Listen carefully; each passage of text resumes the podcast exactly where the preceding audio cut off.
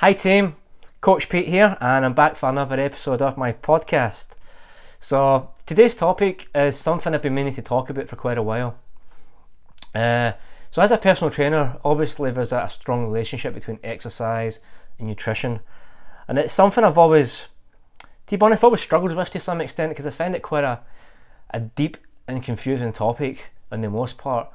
And my experience has been working with people that people often are looking for a bit of a quick fix, I guess, where they really just, again, it's been my experience that a lot of people would like me as a trainer to provide them with like uh, diet sheets in terms like planned meals and this is what you should eat and stuff like that.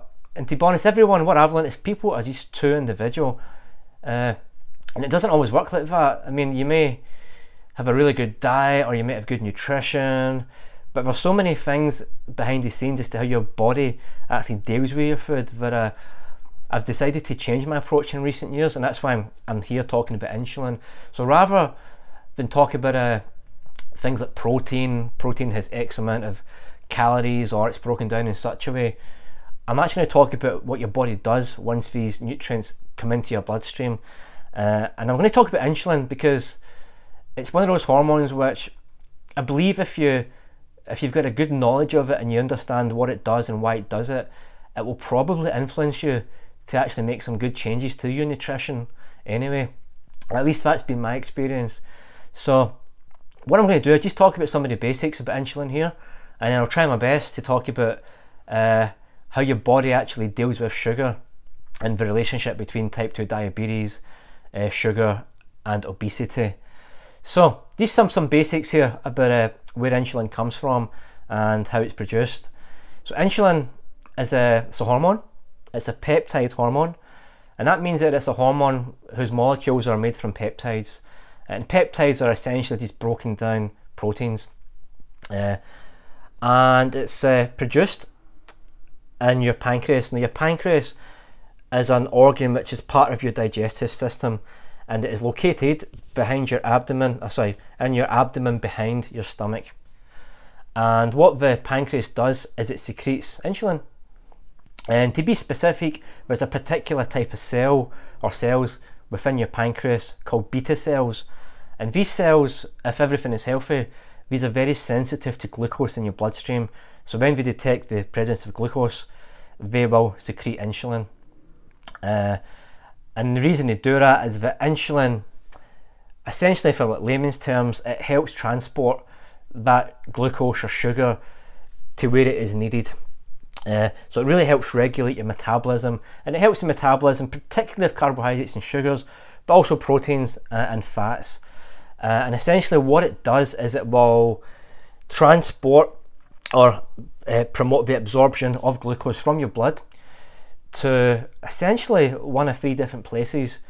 Uh, it could take it to your liver, where it might be stored as fat or sugar for use for later on to be broken down as fuel for later on, or it could be stored in your fat cells. And what would happen there is that the glucose from your blood would be taken to your liver, converted to fat, and then stored in your fat cells, or some of that fat could actually still be stored within your liver. Uh, or it could be transported and stored within your muscles uh, as a substance called glycogen. So, just to kind of backtrack a bit here, your liver is essentially like a, an organ which converts glucose to a type of fat or a different type of sugar which can be stored in the body for use later on called glycogen. But it can also do the opposite. It can also take the type of fat and convert it into glucose for fuel as well. So it can convert them either way depending on the needs of your body. But for the most part here, when I'm talking about insulin, I'm really talking about the body uh, grabbing onto glucose and taking it through your liver and then storing it as fat or taking it to the muscles to be used as fuel or storing glycogen in either the muscles or liver for fuel to be used later on. So, like I say there, when you consume sort of glucose or sugar or even some sort of carbohydrate, uh, which ultimately your body will, through its processes, break it down into sugar, which then circulates in your bloodstream, those cells, beta cells, in your pancreas will secrete insulin and they'll grab it and take it to where it needs to go. So that's assuming everything is healthy. So let's take a, a scenario here. Say you've been at the gym and let's say you're in the middle of a weights workout and things are working quite intensely and you bought yourself something like a Gatorade which is marketed as a sports product. So what would happen is you would drink that and assuming that everything is ticking along healthy, your body will take that, it will quickly digest it, it goes into your bloodstream and that the sugar from the Gatorade will be transported uh, via the insulin into your working muscles. It will take it to the muscles where it's then uh, essentially used as fuel. So that that would be an ideal outcome where that sugar comes in and it's then just reused as fuel and you've expended energy. That doesn't always happen, unfortunately, because another scenario is that you could be sitting in front of your telly I don't know, watching Netflix, binge watching something, sipping in a big can of Coke, haven't done any, any exercise, you drink it, your body might not have any need to use it as fuel. So then it's starting to think to itself, okay, I may store it for later on in case there's a need to produce, I have fuel reserves for later on. And that's where things get a little bit squirrely. So what it may do is, well, it will do to an extent, it will take some of that sugar run it through your liver, and again, this is a fairly good outcome. It will convert it to that uh, glycogen, which is essentially the body's stored sugar reserves, and it will pump it into your muscles, and it'll leave it there. It'll be stored within your muscle cells for a later date to be used as fuel for exercise later on or field activity, or some of that glycogen could be stored in your liver, where it's also a bit of a reserve to then maybe be converted into uh, sugar for fuel later on. But what is most likely going to happen is if you're sitting on your couch watching Netflix, not doing anything, sipping your can of Coke, is that that sugar will be taken to your liver, converted to fat through a process called uh, lipogenesis, and then stored in your fat cells. Uh, and that is essentially, in the layman's terms, how we store fat. Uh, why people get fat is that Whereas an excess uh, energy coming into the body. Now it's not always sugar. Uh, it could then, if you're eating too much protein or too much fat, it would also be ultimately broken down. It could be ultimately broken down and stored as fat. But how I like to think about things, again, I'm just kind of coming off topic a bit here, is if you think about how we've evolved as humans, uh, we've essentially got the same hardware, the same bodies, and as we had 10, 20, 30, 40, God knows how long, but tens of thousands of years ago, our bodies haven't really changed very much. But the environment we live in is, is radically changed. And the types of foods we now consume compared to what our ancestors would have had available when we originally evolved with all these uh, different uh, metabolism stuff, is vastly different. So if you take your average, I don't know, let's think hunter gatherer living maybe 30,000 years ago, uh, what are you going to eat? I mean, you might be lucky and kill something, and then you can get some nice uh, animal fat or some proteins. If you cook your meat in the fire, your body can eventually absorb that, use that as fuel as well. And that, that's a hard task to ask your body to do that. It's not very efficient. Uh, if you were super lucky, you might find some berries or some sort of ripe fruit. And if you're really, really lucky, you might find something like honey that's probably be the sweetest thing you could find, and that's really what we have evolved to deal with. We haven't evolved to be eating a lot of refined sugar. I mean, it's so accessible these days, and a lot of it is hidden as well. A lot of it is uh, in foods without really being aware of it. I mean, depends uh, where you buy your foods, but even things like bread I've seen with a lot of sugar in it, or sauces, and just a lot of, a lot of products you would even think of it have sugar. So it might pay just to check out the back of the labels. Uh, and after you've listened to this whole podcast, I'd like to think that you're you'll be influenced to make a good determined effort to reduce your sugar intake. But going back to a hunter gatherer, if you're living like uh, how we used to live with the same bodies which we still have, you wouldn't really get exposed to much sugar. It would be a bit of a treat, it'd be a bit of a novelty. So your body, like it hasn't been hasn't evolved to handle a lot of sugar. That's it. That's the takeaway from that. So back in the day, back whenever it was, uh, 10,000 years or however many thousand years ago, you wouldn't really get an opportunity to see many fat people, I don't think, because it'd almost be like living from feast to famine, where you'd maybe catch something, or you'd be lucky enough to uh, have a stockpile of fruit or something or grains that you can tap into. And the chances of you really getting your hands on some sugar would be pretty slim. And when you did, you know, it'd be a, a bit of a novelty as well. So, takeaway is your body is not designed to handle the sugar which we are now exposed to.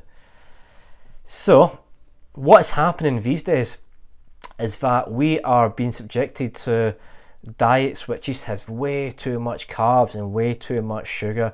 And it's no surprise that there's a, a direct correlation between obesity rates, uh, type 2 diabetes, and uh, refined sugar being in the diet. And I've seen plenty of charts going back to like the 1950s where a lot of these uh, mass produced foods really hit the market.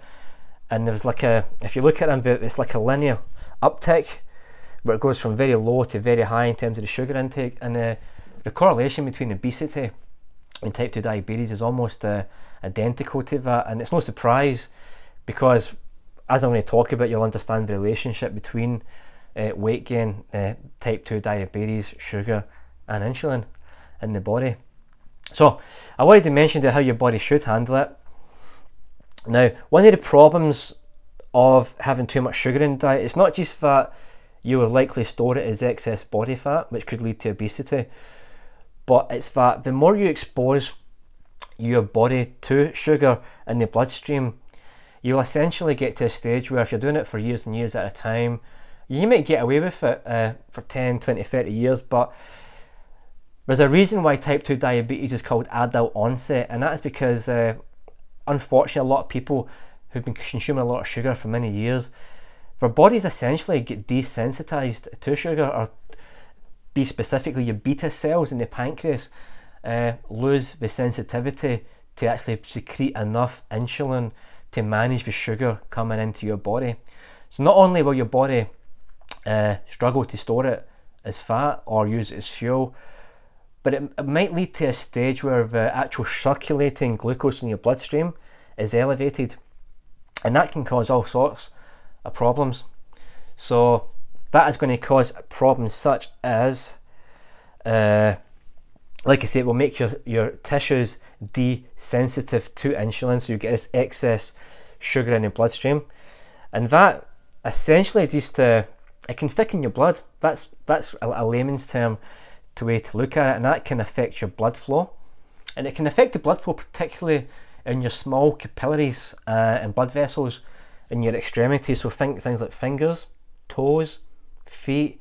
Those little kind of blood cells that feed into your eyes. Uh, so that could lead to things like those uh, blood cells, not blood cells, those blood vessels becoming damaged.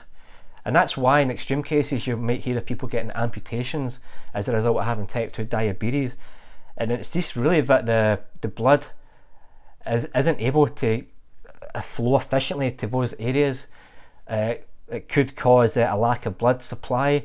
It could lead to things like gangrene, and that's why you'll get infections. You might get sores that don't heal, uh, and if you're really unlucky, you could get amputations. So, it's uh, I've certainly heard of amputations of feet. Uh, I've heard of people going blind through uh, diabetic uh, retinopathy. That's where the blood vessels of the eyes get damaged to an extent it can cause blindness. Uh, can also lead to kidney failure.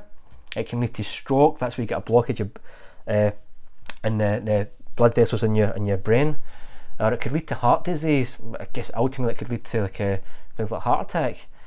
Uh, so it's, it's not cool, uh, and obviously there's a, a direct link between type two diabetes and obesity, and it's often the case that people who develop type 2 diabetes will be suffering from obesity uh, as well. I should mention though that there is a, a slight uh, genetic component to that where you just might be unfortunate and have a, a, a genetic predisposition to maybe not handling uh, sugar as well as someone else might. And that's another reason why uh, I, have changed my approach when it comes to nutrition information is that people are just so individual.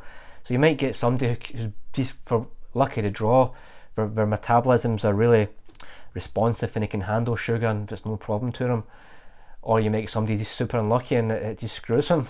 Uh, Now, there's also another type of diabetes. It's not all type 2. So, type 2 or adult onset diabetes, that is the type of diabetes you tend to get later on in life because your pancreas or the beta cells that produce insulin essentially get damaged to an extent that they, they, they're unable to perform their function and produce insulin to help take sugar out of your bloodstream. But there's also type 1, and that's uh, where the the pancreas or the beta cells get damaged through like a, an autoimmune reaction so that insulin can no longer be synthesized by the beta cells.